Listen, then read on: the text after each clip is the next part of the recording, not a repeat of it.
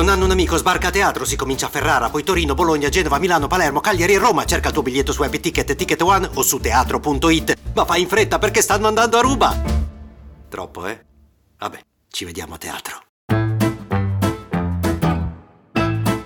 Sono Luca Bizzarri, questo è un podcast di Cora Media e si chiama Non hanno un amico.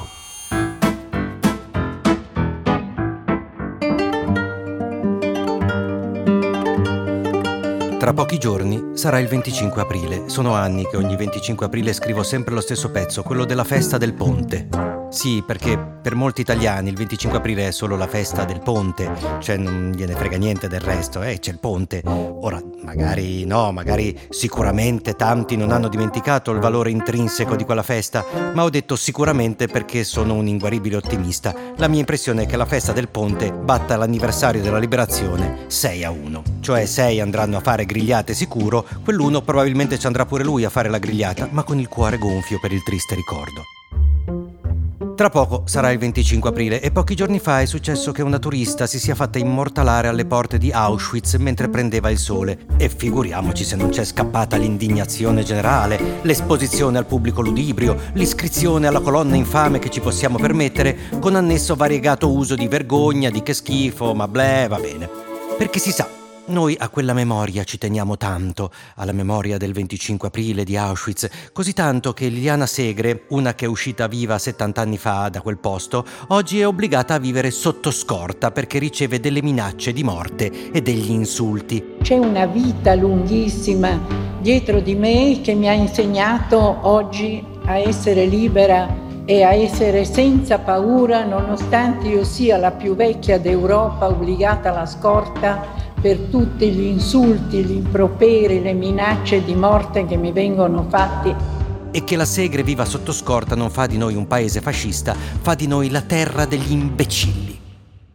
Così, invece di unirmi subito al coro dei vergogna per il selfie, mi sono fermato un secondo a pensare che cosa facciamo poi noi perché quella data così importante venga rispettata, perché quei posti vengano rispettati perché io ogni 25 aprile vedo solo lo scontro tra chi si intesta la memoria. Questo non è un 25 aprile come gli altri, non potrebbe esserlo e chi finge di non ricordare. No, no, non è, non è, una festa che è obbligatorio festeggiare. Neanche io festeggio il 25 aprile. Bravo, complimenti. Vedo tanti scontri, ma elettorali. Non vedo cioè quello che si dovrebbe vedere dopo 70 anni. Un paese che ha fatto i conti col proprio passato e che ricorda un orrore che ha avuto delle cause precise. E dispiace dirlo, ma la causa precisa di quell'orrore sono stati gli italiani, quella autoproclamatasi brava gente che ha prodotto il seme del fascismo, che lo ha esportato e che in seguito ha rinunciato ad assumersi qualsiasi responsabilità e ha tirato dritto come se non fosse successo nulla.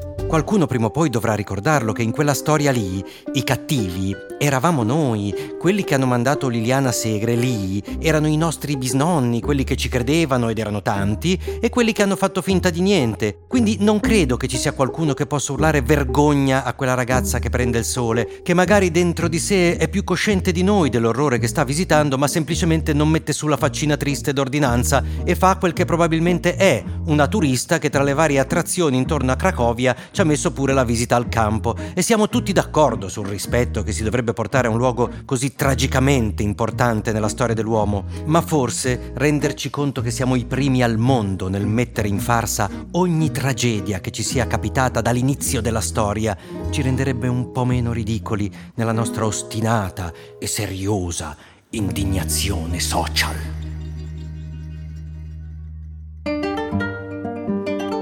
Martedì è il 25 aprile, quindi la festa del ponte e come tutti gli italiani faccio il ponte, anche perché sto studiando per il teatro e quindi ho bisogno di tempo e noi ci risentiamo mercoledì.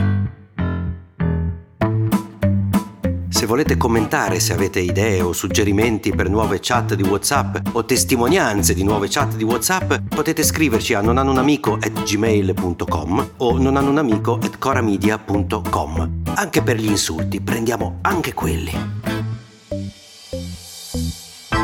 Non hanno un amico è un podcast di Cora News prodotto da Cora Media. È scritto da Luca Bizzarri con Ugo Ripamonti. La cura editoriale è di Francesca Milano. La supervisione del suono e della musica è di Luca Micheli. La post-produzione e il montaggio sono di Daniele Marinello. Il producer è Alex Peverengo.